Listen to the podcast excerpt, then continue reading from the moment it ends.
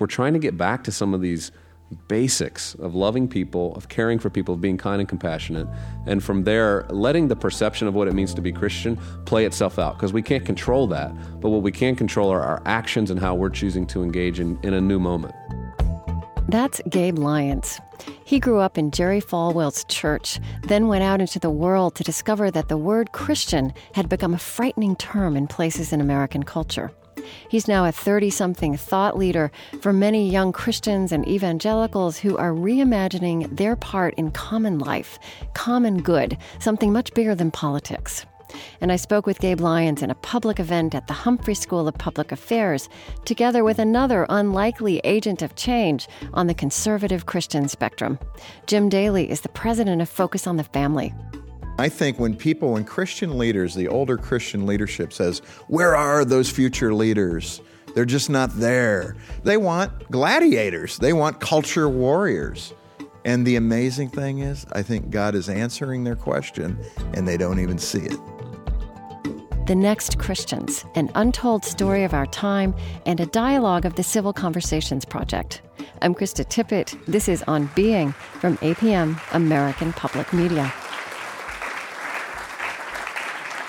So, as I said to Jim and Gabe, um, something I've been very aware of in recent election seasons is how religious voices and perspectives, Christians in particular, evangelicals in particular, get discussed in very narrow terms as a voting bloc. So, very quick history lesson. About a century ago, the people we now know as evangelicals really withdrew from public life and political life.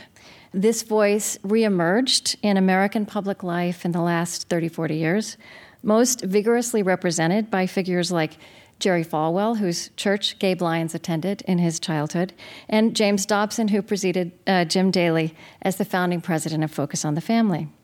And then in the past decade, there's been a real ongoing self searching reassessment by emerging leaders in this world of evangelical Christianity. I think that's a story that hasn't really been told, and I think we're going to experience it tonight. Gabe Lyons founded his fascinating learning community, Q, out of his experience as part of a generation of young Christians who express themselves as disheartened by the harsh and very politicized associations that the word Christian had come to hold in many ears. And since Jim Daly has become president of what, as I was doing this research, I routinely found this referred to as a right wing evangelical powerhouse. Powerhouse. um, yes. He, he's also been on a private and public journey, uh, you know, asking what the strategy of intense political engagement has affected. And also, I really hear you asking how to be convicted and truthful and gracious and loving, hmm. right? How to balance your words, your rhetoric, your fervor for truth with these tenets of your faith. So I want to start with you, Jim. You know, to say that your childhood was difficult is really hmm. an understatement. Both of your parents were alcoholic. They divorced when you were very young. Your mother died when you were nine, your father when you were 12. Um, it can't be a stretch to suggest that if someone had told you at the age of 12 or 15 that you would one day head an organization called Focus on the Family, it would have seemed a bit unimaginable. Well, walking down the hall with Don Hodel, who came in to be the temporary president of Focus on the Family, really helping Dr. Dobson in the initial transition. And he turned to me and said, You know, we think you're the guy. I, I did, I laughed. The irony, the humor of it, you know, I lived in just about every family type. I had a normal, dysfunctional mom and dad. and then I had a single parent mom that really worked hard. I was born in the 60s. She worked three jobs at times to take care of five kids. Then my mom remarried a really difficult stepfather, Hank, and uh, they were married about a year and a half, and then my mom died of cancer, and Hank walked out the door the day of her funeral. I mean, I remember to this day him just leaving the house. And then we moved into foster care, so I had that experience. And then I moved back with my biological father, and uh, he died within a year. And then I lived uh, during junior high and high school with my brother, who was only seven years older than me. I used to say, "What time you want me to come home Friday night after the football game?" He'd say, "Well, I'll try to get home by two or three in the morning." I remember thinking, "I'll try to stay out that late." but it is a very different background than Dr. Dobson. He came, you know, born in the 30s and had a loving mother and father. But when I struggled with that, it was more like God. What I felt God saying in my heart is that represents so much more of the culture today. And when I speak about it, so many teens and college age kids, they've lived a portion of that life. Mm-hmm. And that's what that's where I connect and that's what I'm enjoying is being being there to let people know you can overcome these things. And Gabe, um, you grew up in Virginia and you went to Jerry Falwell's church yep. and you went to Liberty University. Yep. Mm-hmm. I, uh, my whole experience growing up in a small town, Lynchburg, Virginia, um, was going to the church, going to the Christian school. I went on to Liberty University. So until I was about age 22, I had pretty sufficiently grown up in what I now would describe as a bubble of kind of evangelical Christianity. Um, and it's not to say that was a bad bubble. I had mm-hmm. amazing experiences, wouldn't really change anything about it. But it was when I was 22, graduated from college, moved to San Diego to kind of begin my career and my life uh, that I was, it was a, a, really cold awakening to realize how much of a bubble I had grown up mm. in. Um, and there was a huge adjustment that I had to go through over those next few years to kind of recalibrate to how do you relate to people who really don't respect your faith and, and have a lot of um, good reasons for why they don't respect your faith uh, that they're bringing at you all the time. And so that recalibration for me was a key part of my journey and story to, to lead to you know, the journey that I'm on today. And then it seems to me that the way you approached your curiosity about that and, and your confusion about that was really to face it head on. You ended up embarking on this study, which resulted in a book uh, called Unchristian, which really laid out. Um, well, what were the five top words? Yeah, I mean, people, so 16 to 29 year olds, the five top words they associated with the word Christian was anti homosexual, judgmental, hypocritical, too political, and boring. Yeah, wonderful bad, adjectives, huh? huh? Yeah. So uh, I, that was my cold awakening. Was wow, this is who I am to the rest of the world. This is this is who our faith represents. This is who they perceive Jesus to be. These are the things they believe Jesus cares about. This is the way they believe Jesus thinks we ought to be operating in the world. And it was embarrassing. I was ashamed to call myself Christian. I, I didn't want to make that pronouncement about myself because I knew what it meant to people, and I knew it wasn't true of what it meant to follow Jesus. Right. I, I, mean, you I, did. That wasn't really. That wasn't your experience, um, but it was your experience of how people perceived this correct. this faith that still meant a great deal to you. Yeah. That well, still meant everything. To you. Well, I, will say, as a Christian growing up, I mean, I, think I had become a pretty judgmental Christian. I mean, definitely, my view of the world was those who disagree with my point of view are wrong. I've got it all figured out. A very self righteousness about what I believed, uh, and and all of that had to be broken down in me. I mean, there was a moment of just total repentance when I recognized how much I was a part of the problem, and I think that's that's a key part for so many of my generation is is recognizing and acknowledging how much we have contributed to the pain that people feel in American culture when they think about the church, when they think about Christians, and so it became really important to me that that um, I bring together people who were thinking similarly as I was thinking about this and start to create something that would give voice to Christians who were not satisfied with this being the reputation of Jesus. And so Q became an, an event that we do once a year. It became uh, online. QIdeas.org is our website where we constantly have articles and content that we're trying to put out that start to give people maybe a bigger picture of how Christians are thinking about everything in the world today. And it seems to me you're also giving Christians a bigger picture of everything that's happening in the world. Yeah. Right? It's a TED-like gathering where yeah. you bring people who are in science and the arts and politics. I want to say I've been following it for a long time, and I always wondered what the Q stood for, and I thought it probably stood for Quelle, Q, which is this in New Testament studies. It's a lost source of of the Gospels. And then at a stretch, I thought maybe it was the great supernatural character in Star Trek The Next Generation. that's that's where I was going. That was just me. But then I learned it stands for questions, which yeah. is more simple but also very refreshing. Yeah. I think I think um, I'd realized that for too long we'd had all the answers to everybody's problems and to even the questions nobody was asking. Um, and so Q becomes a place where it's not just presentations, but conversations around the table. And what we're finding now after six Qs, um, and having done this for six years, mm-hmm. that that people are leaving and going back into their communities and doing things differently and embodying a different way of being Christian than many of their neighbors maybe had ever experienced. And it's been it, it seems to have been refreshing not only for them but for their communities. And you say that the word that's absolutely critical for you or anybody trying to understand this is restore, restoration, yeah. restore. What does that word hold for you? Well, I use the term restores because I think it just gives us a picture. I mean, most of us have gone through the experience of taking something old that was broken down and, and the hard work of trying to get it back to what its original design was. And I think that best describes how Christians are thinking today. They're, they're looking at a world that has tons of brokenness, not only in their own lives, but even in society and, and in our structures and our business systems and our governments um, all around us. And, and we're part of those problems, but they're, they have an attitude about it that says, look, part of what God's mission in the world is, is to renew all things. We're pretty excited that we get to be a part of partnering with people, not who all agree with us, but have different beliefs or no belief at all, to say, look, we're part of the mission of God to see things renewed, to see things broken down, restored, to see, and we need to embody that, we need to live that and express that. So your word is restore, and Jim, your word is refocus. you have a book coming out right now, right? It's on the presses as we speak, soon. Is, yeah. Um, what is what does that word hold for you? Well, I think for me, it's not you know it's not looking back and and uh, being sour or, doubting that strategy. You know, I wasn't born in the 30s. A lot of those figures you talk about, Jerry Falwell, Dr. Dobson, they're born in the 30s, 40s. They lived in a different country than we live in today. And, uh, you know, Judeo Christian values were commonly uh, agreed upon. I mean, this is what we do, and, and generally the culture embraced those things. And to have those things slip away, I can understand in part why they engaged vigorously in that area. But when, when you look at the way forward, if we're just building a fortress, we're failing at the very call of Christianity.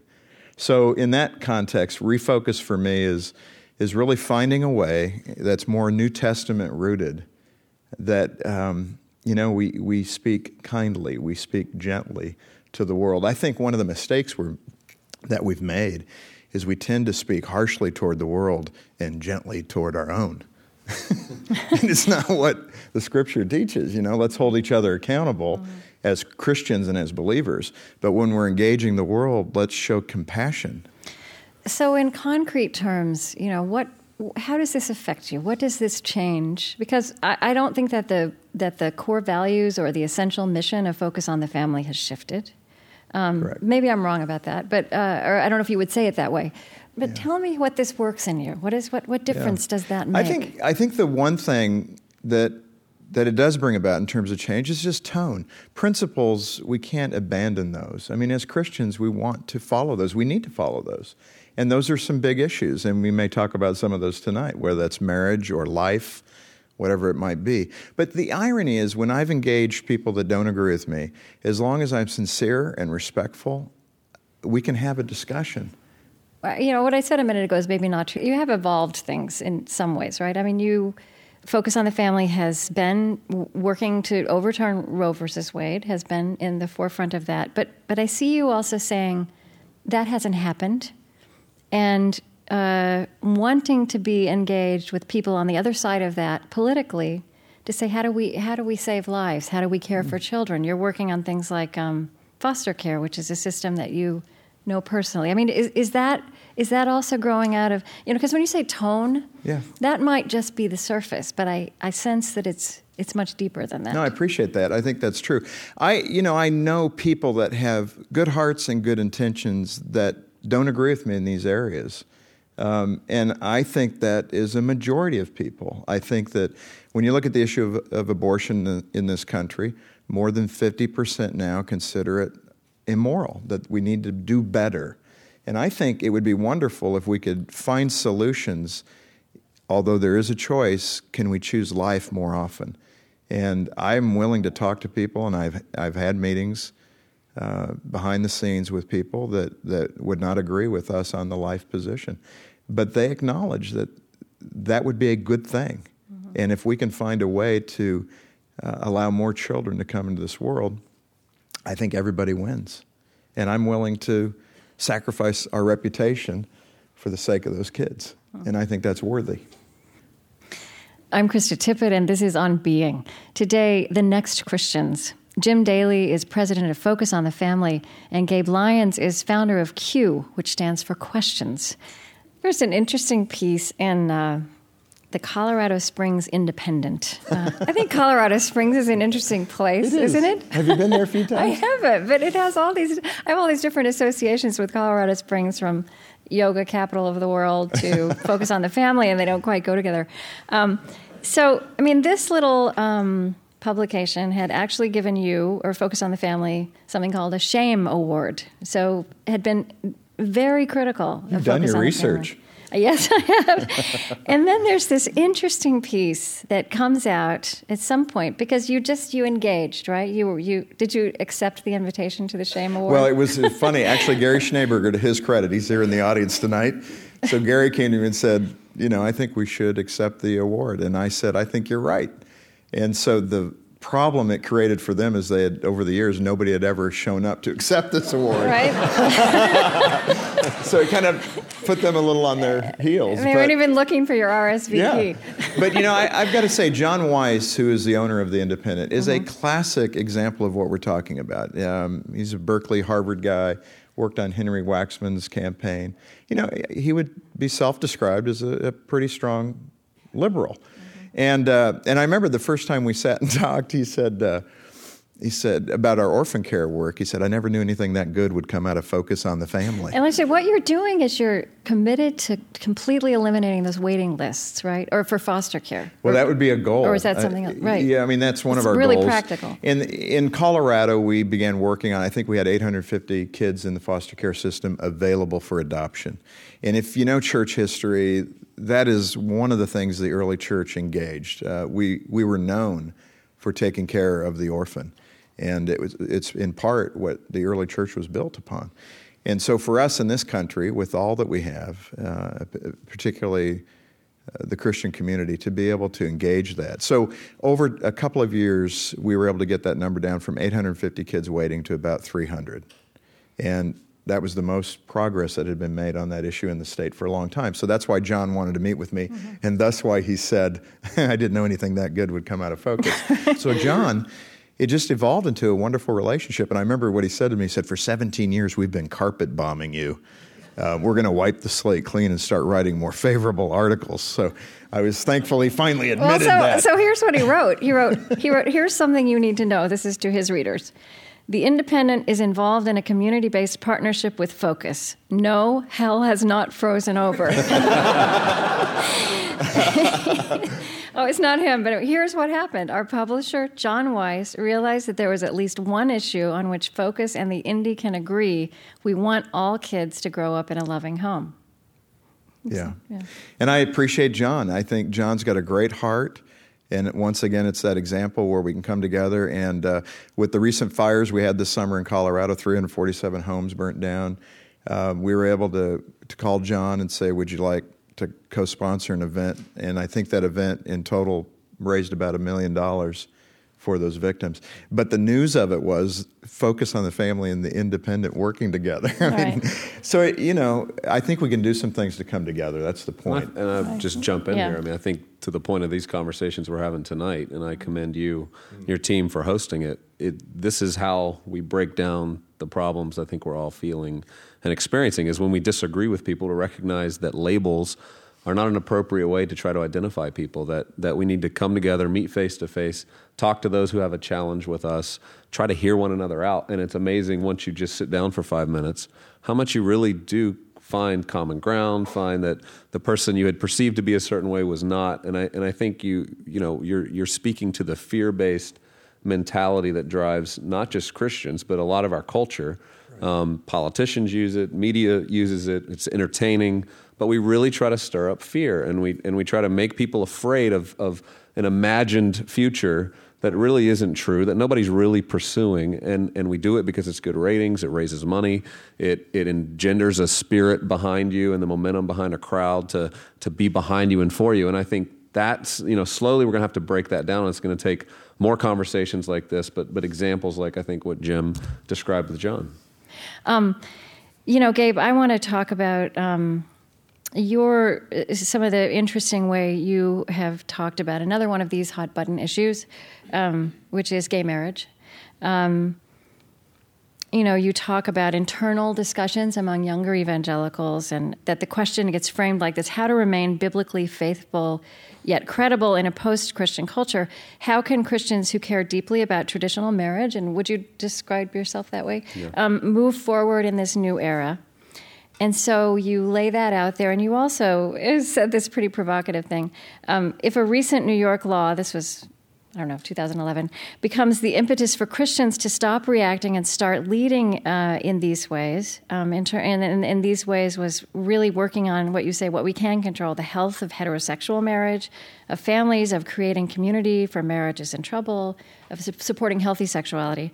You said um, if this kind of law becomes the impetus for Christians to start leading in these ways, it may be the best thing that's happened to traditional marriage in more than a generation. Yeah, I mean, I think we all obviously have heard so many conversations about marriage, and the, it's constantly framed as this debate about gay marriage. And we, we have to look back to our own marriages, to our own communities, to our own faith communities, to say, what are we doing about marriage amongst ourselves? You know, I'm, I'm encouraged to think about pastors I, am talking to now who, who are thinking about how do we raise the level of commitment in our marriage and have more covenant marriages taking place within our communities where it goes beyond even what the state might require, but that challenges couples to, to commit to not doing a no fault divorce, to seeking two years worth of counseling before they would get a divorce, and to do things where the Christian energy is propelled forward in making our own marriages healthier, um, requiring people that are going to be a part of a church to once a year participate in some kind of a marriage retreat. I mean, little practical steps that we can be taking that puts the emphasis back on our own marriages and back on families, um, I think is, is critical. Hmm. You know, I think a lot about a conversation I had with a, uh, he's actually global conflict resolution. He's a mediator. He's Mennonite, which is a great, they have a, this great tradition of peacemaking. And he talked about how um, we tend these days to think about social change coming in terms of mass movements. But in fact, he said movements, critical mass, uh, often help societies move beyond some injustice, but it doesn't point the way forward. And that where transformative change happens, that, re- that really changes the way people live and makes that conflict uh, unimaginable in the future, it's not critical mass, but critical yeast. And it's about unlikely groups of people coming together. You both in your books, both of you tell stories of pivotal encounters you've had. And I think they both are in this category of unlikely encounters. But you really describe them as spiritual high points with people who I think outsiders would not associate your movement with embracing. And Jim, the story that you tell in your new book is with a prominent gay activist. Uh, you don't name this unnamed. person. Unnamed. That's right, unnamed. Yeah, on purpose. Yeah, yeah. it. Uh, you know, for months actually, this gentleman's name was on my heart, and I kept moving his phone number around my desk. A bit embarrassing, and we have a woman that comes in to clean the offices, and she kept moving the number next to my phone, and I took that as a sign. Yeah. Uh, but I, you know, ended up talking and, and agreeing that we'd meet at Starbucks, and uh, no note takers, just the two of us. And it was profound. I mean, again, to Gabe's point, when you can sit down and actually just be human with each other and talk, it's amazing what comes out of that. And, you know, we talked about the differences, and there are plenty, and we all know them. But at the end, I, I remember I just said to him, I said, I think the reason I felt compelled to call you and meet with you is just to let you know I know God loves you as much as He loves me and he started to cry. And then I said, "What do I do now?" But but it was human. Um, there was he told me a beautiful story about being raised in a Catholic family and his dad being 85, going to mass every day. And two weeks prior to our meeting, he was with his dad, and and uh, the priest was preaching against homosexuality. And his dad just reached over and took his hand and said, "I'm I'm so glad you're here with me today." And I started to cry because it's just the love of a father's heart. And to me, that's the picture of God. Um, God is in our corner no matter what is going on in our lives, whether you're straight, gay, whatever. And that, that was just one of the high points. And but I do remember coming back to focus, and I had a colleague who stopped me and said, "How could you meet with that man? That'll be an embarrassment." And I got to tell you, that was one of the low points of my time at Focus. And I think that, in a nutshell, describes what Gabe and I are talking about. Mm-hmm. If you don't have a heart for people, then you don't have the heart of God. And that encounter didn't bring either one of you to a different place on the issue. No, no. So what? It's a big issue. you yeah, want it me is. to go further, do you? I'm just, I'm No. just, but you know, we're so results oriented in this Aren't we? culture, right? Yeah. So, and I think there there is a result clearly, but but how do you talk about this? Yeah. Um, I mean, it's difficult. This is probably one of the most difficult topics in the culture today. And uh, it is very volatile. We just believe, and it's very simple, that family, that the design, God's design in human sexuality is male and female, and that we will do harm. And I know that many in this room will, "Eh, can you be saying that? But we think there's there's harm in opening that Pandora's box. We know it exists. I think there's less energy about same-sex marriage today within the Christian community, certainly under under 35. Mm-hmm. 65% of those under 35 in the Christian community will support same sex marriage. If, we, if that is not changed, then that debate's pretty much over.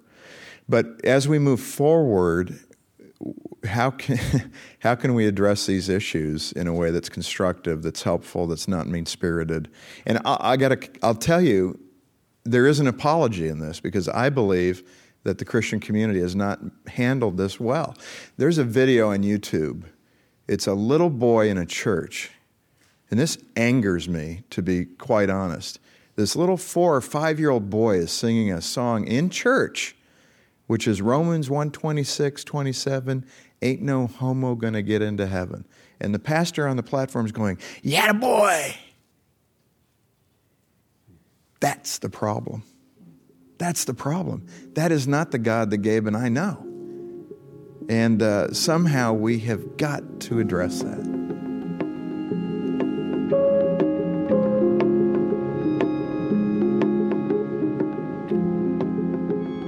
Can watch, listen, and download this conversation between Focus on the Family's Jim Daly and Q founder Gabe Lyons. That's at onbeing.org slash CCP. This is the first of four civil conversations we're holding to speak to deep divides in American life, which only become more polarizing in an election season. A great group of policy centers are joining us the Humphrey School of Public Affairs, the John C. Danforth Center on Religion and Politics, and the Brookings Institution. Learn more and please add your voice, your questions, and your ideas. Again, that's on being.org slash CCP. On Twitter, use hashtag CCP2012. And I'm on Twitter now too, at Krista Tippett. This program comes to you from APM, American Public Media.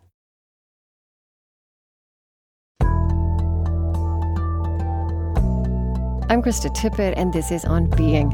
Today, the next Christians. I'm with two leaders in an undertold story of our time the evolution of young and conservative Christians working for common good beyond politics and polarization.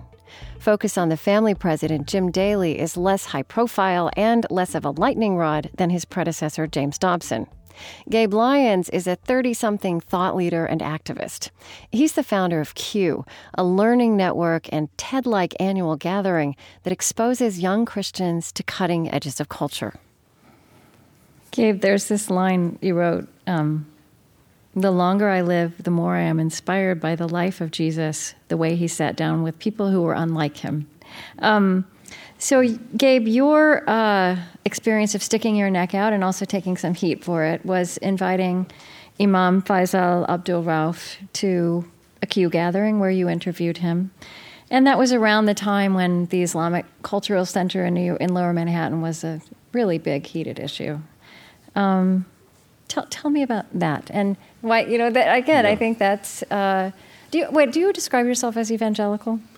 I don't really use that word. I'm, I'm definitely positioned that way. That's how media would describe me Right. because of how I grew up and what I believe. I just don't find those terms helpful. I find most people don't even know what that means, or the perception that they have of it certainly doesn't identify with who I am. Mm-hmm. Um, I tend to think of myself as a Christian, somebody who's trying to follow Jesus, and not attach too many more labels to it. Okay, but so I think that even even for Q, um, that felt risky Yeah. to people. Well, I think it, partly, you know, the media climate was was certainly heated around that moment, and uh, what was important again with Q is we want to engage ideas and questions, and we want Christian leaders to understand better how to engage with our neighbors. I mean, this is the principal point of, of what Jesus tells us matters most next to loving Him is to love our neighbor. Um, and so it's important for me. I live in Lower Manhattan now, and to to be able to have a conversation with a neighbor that people actually um, really hated. I mean, a lot of Americans just thought that this cultural center, as he would describe it, should not exist, and and that it was something that um, our laws and Constitution basically should stamp out. And yet, we all know and we, understand religious liberty that there, there's really no case for that legally.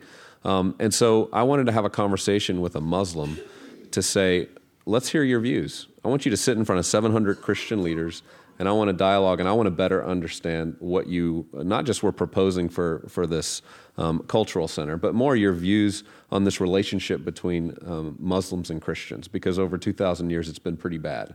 And as we look forward in our culture Right. today, it's, it's likely headed towards a, a really bad place.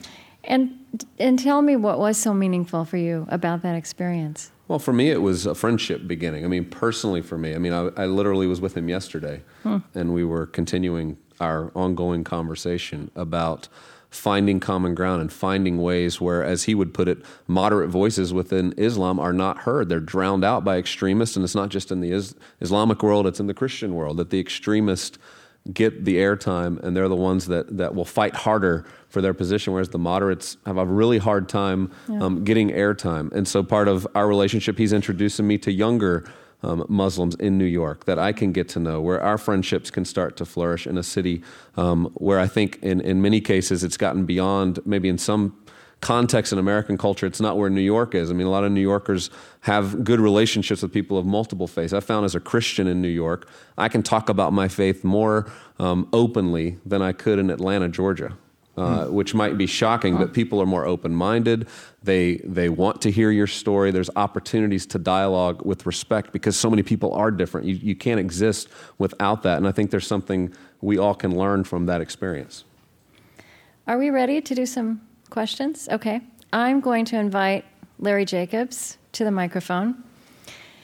We got some great questions here, both from online, from folks in the audience. Um, we hear of the weaknesses of the American evangelical movement. What are the strengths? No, I appreciate that. I think you know we at Focus on the Family we see that. Um, for example, we know divorce happens. Um, I was with a Supreme Court justice, uh, not one that you would probably associate with Focus on the Family, but we were talking about poverty. And I said to this Supreme Court justice, I said, "Do you know the interesting thing for Focus? Um, the number one predictor of poverty is divorce. A woman and her children will fall below the poverty line." after divorce. And so, in essence, at Focus, as we try to keep families together, we're fighting the number one contributor to poverty. And I'm, I'll never forget, he sat back and said, I'd never thought of it that way. And that's important. Family is important. And I, I guess it breaks my heart that we've kind of uh, accepted the fragmentation of family. And we've got to uh, do all we can to maintain healthy family structure because it's what will stabilize the culture. And social science is right there in agreement with that. So that's where you find common grace, common ground, where you can work together to that end. Um, Yeah, other positives. I mean, I would just say and add to that compassion clearly, which aligns with that. But especially the next generation, a real sense of volunteerism, desire to not just talk about faith, but to roll up their sleeves and go to work on it in their communities. Um, maybe they'd get criticized in some cases for not being as evangelistic, so maybe not proclaiming why they're doing it or asking a bunch of people to commit to Christ as they're doing it. But they've been they've moved beyond that to just say, look, part of what I have to do is make sure my actions show what I believe versus just my words. Um, I would say, you know, Christians, you know, are the are the some of the most generous people in terms of giving and giving when our country's in calamity and crisis. Um, you know, I, I think of uh, Tad Agoglia, who who runs something called First Response, motivated by his faith, and he's the first to show up after a tornado with all the heavy equipment, going into that community, working to get people's lights and power back on, but then working to make sure they have water. I mean, on and on. I think these are some of the stories over the last decade we're seeing as Christians tend to be um, some of the first to show up with their wallet and with their time when our communities are in crisis. And I hope over the next decade that continues in our economic situation um, as, as the church probably becomes even more critical to trying to supply for those who need it. I believe that was true in New Orleans after Hurricane Katrina as well. It was the Christians who were there and who stayed. Exactly right. Mm-hmm. I'm Krista Tippett with On Being. Today, the next Christians. I'm in a public discussion with Focus on the Family president Jim Daly and Q founder Gabe Lyons. You've talked about politics not being the dominant thrust of your organizations and your efforts. But when you do think about politics, are there ways in which the political involvement goes beyond party and the partisan uh, polarization? For instance, the evangelical movement's been associated with conservative social issues.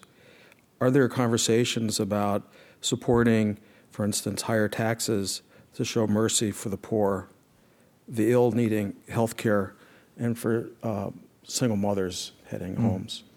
I'll give you one example, and then uh, one for me was the White House. Uh, President Obama invited uh, me to come and talk about the issue of fatherlessness. He held a town hall meeting, basically and I had to really think about that because you you know okay does this uh, provide fodder political fodder but you know I came down to the conclusion that with this president he didn't have a dad just like me and he has a concern about fatherlessness.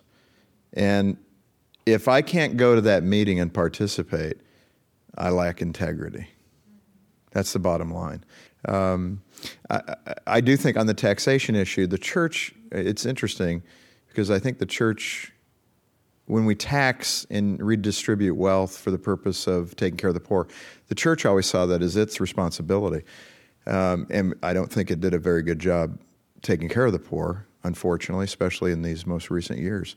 So, uh, but I, I would think that we need to rethink that. A lot of state budgets are are going bankrupt. We had a situation in Colorado where the uh, school lunch program was running out of money, and it actually was humorous because uh, Gary and I talked about it and we thought, well, the budget wasn't huge to finish the year. It was like $160,000. I said, let's cover it. It created turmoil in the state capitol because we, we can't let focus do charged. that. And so the Republicans said, hey, why not? Private sector probably could do something. And the Democrats in the state house said, no, no, no, we don't want religious or nonprofit organizations doing that which is unfortunate because, uh, like orphan and foster care 80 years ago was taken care of by the church with all its mess. I get that.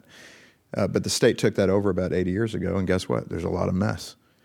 Um, so I think, I think as, as states become more strapped for, for dollars, it's a great opportunity for the church to, to once again uh, draw close to its core call and do some of these things. Yeah. And I found uh, we just did our most recent Q gathering in Washington, kind of kind of for the point of saying, look, we, we need to realize that the way we get along isn't by being just one party or the other, but through relationships. And so we had multiple presenters that represented different views participate in our gathering and share with us their points of view, and lots of conversations happening all over DC from the State Department to the White House, on and on where Christians were saying, I want to roll up our sleeves and get engaged in the issues I care about, whether that's the environment and getting better educated on that, or, or a movement like human trafficking, where the Christian church has been behind that for, for the last seven years, really, driving that. And it's become such a forefront social issue um, it does remind me of what the church ought to be like. Not, not that we're trying to represent one party or the other or be seen as a voting bloc that can be won by one party or the other,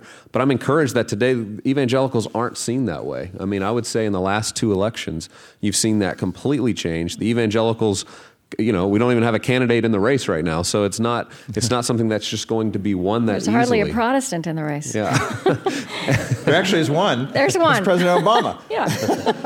the uh, the uh, just to add to what Gabe has said there, the the uh, interesting thing with this is there's two terms in the church lexicon. One is orthodoxy, the truth of God's word, and then orthopraxy, the doing of the word.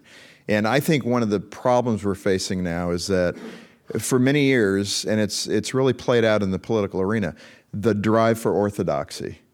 We need to maintain orthodoxy. And I think we have lost our way, and I'm so excited about Gabe and the younger generation because I think what God is doing through them and the vision and the heart and the passion is to revive orthopraxy, the doing of the word.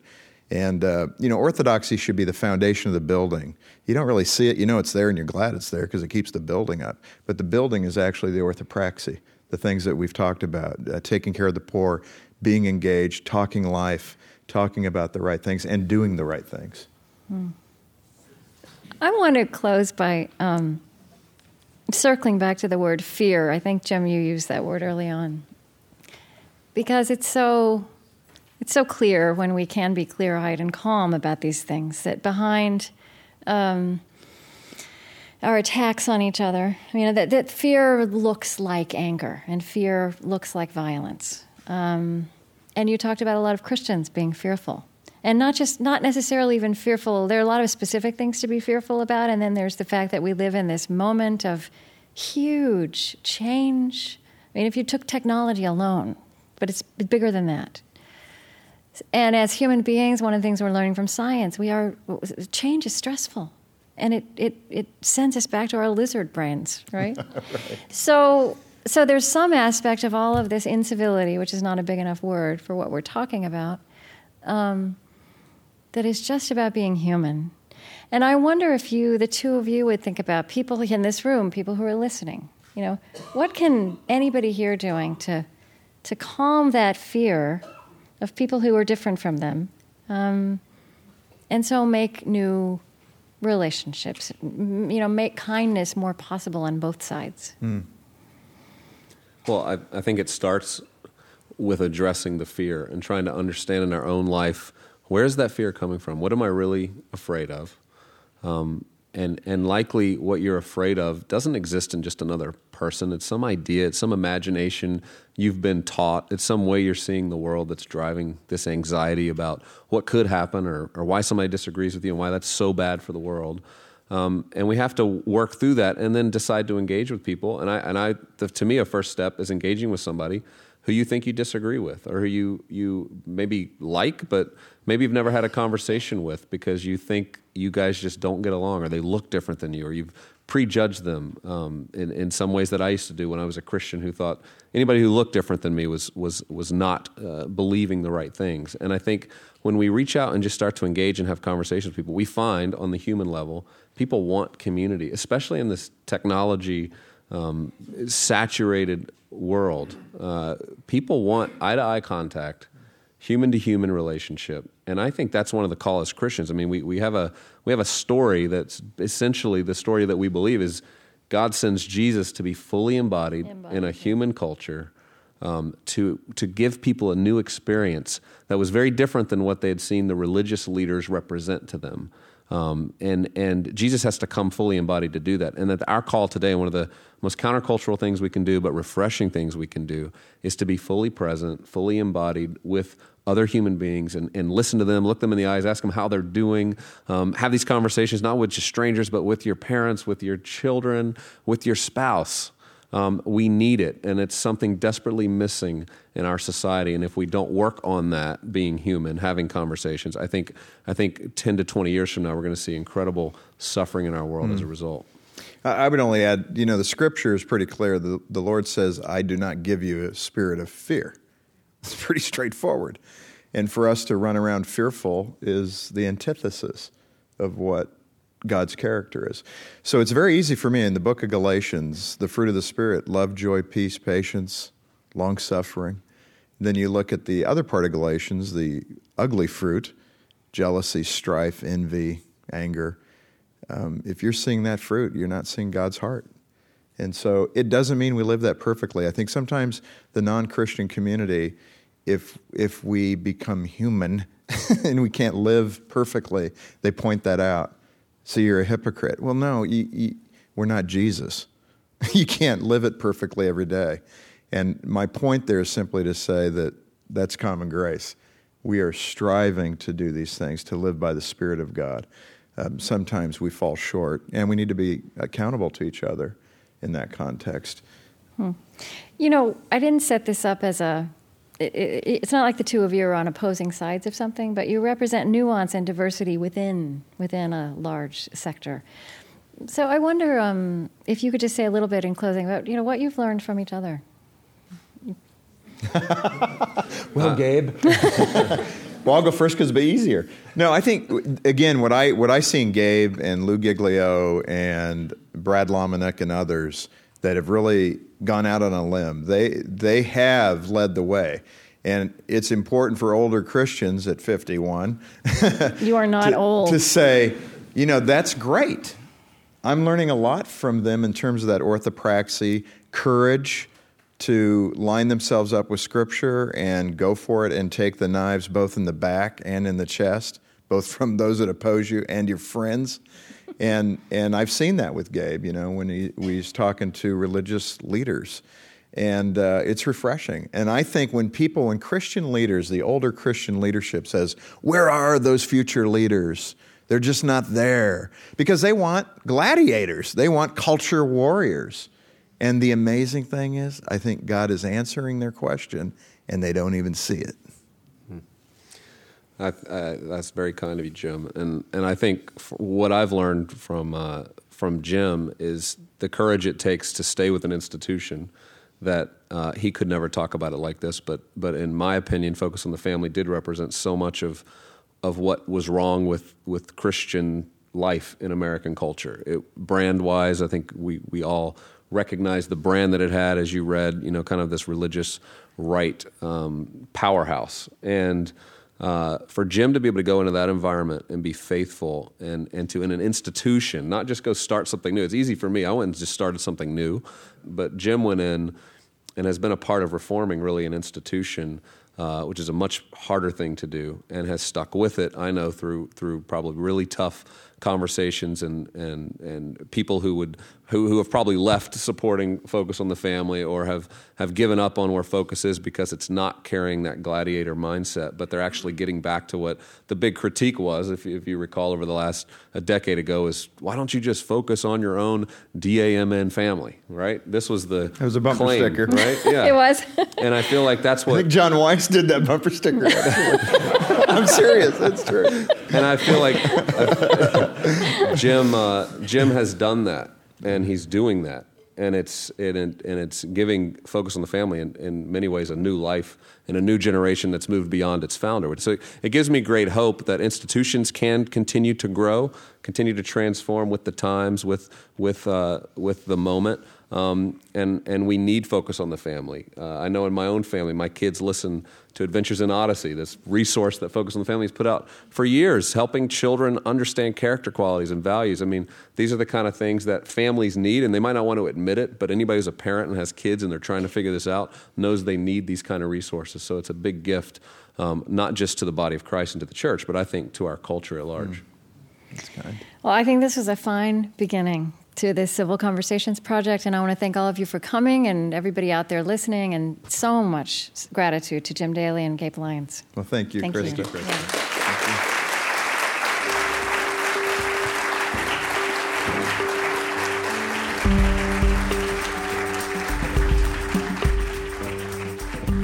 Jim Daly is president of Focus on the Family. He's the author of the new book, Refocus Living a Life That Reflects God's Heart. Gabe Lyons is founder of Q. His books include Unchristian What a New Generation Really Thinks About Christianity and Why It Matters, and The Next Christians Seven Ways You Can Live the Gospel and Restore the World.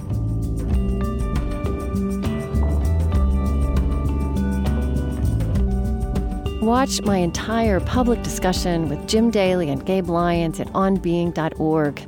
It included more audience questions and other topics, including Jim Daly's framing of immigration as a family values issue. And please join your thoughts and your passion to the Civil Conversations Project, which continues to unfold online. We'll pick up next with the topic pro life, pro choice, pro dialogue. Between entrenched poles on abortion, there are activists forming real relationship with their political opposites. Please be part of this. Go to onbeing.org slash ccp. On Twitter, find hashtag ccp2012. Follow our show at Being Tweets. Follow me at Krista Tippett.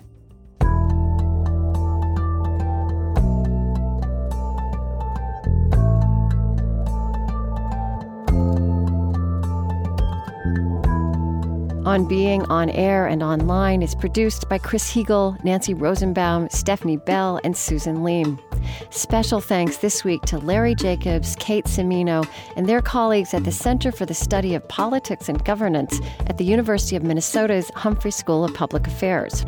Our senior producer is Dave McGuire, Trent Gilliss is our senior editor, and I'm Krista Tippett.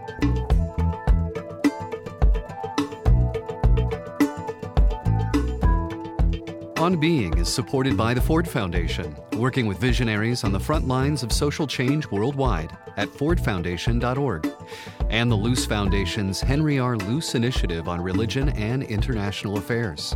On Being is extending its reach throughout America with support from Lilly Endowment, an Indianapolis based private foundation.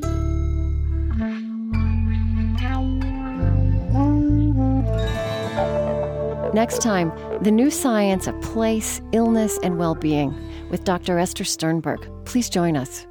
This is APM, American Public Media.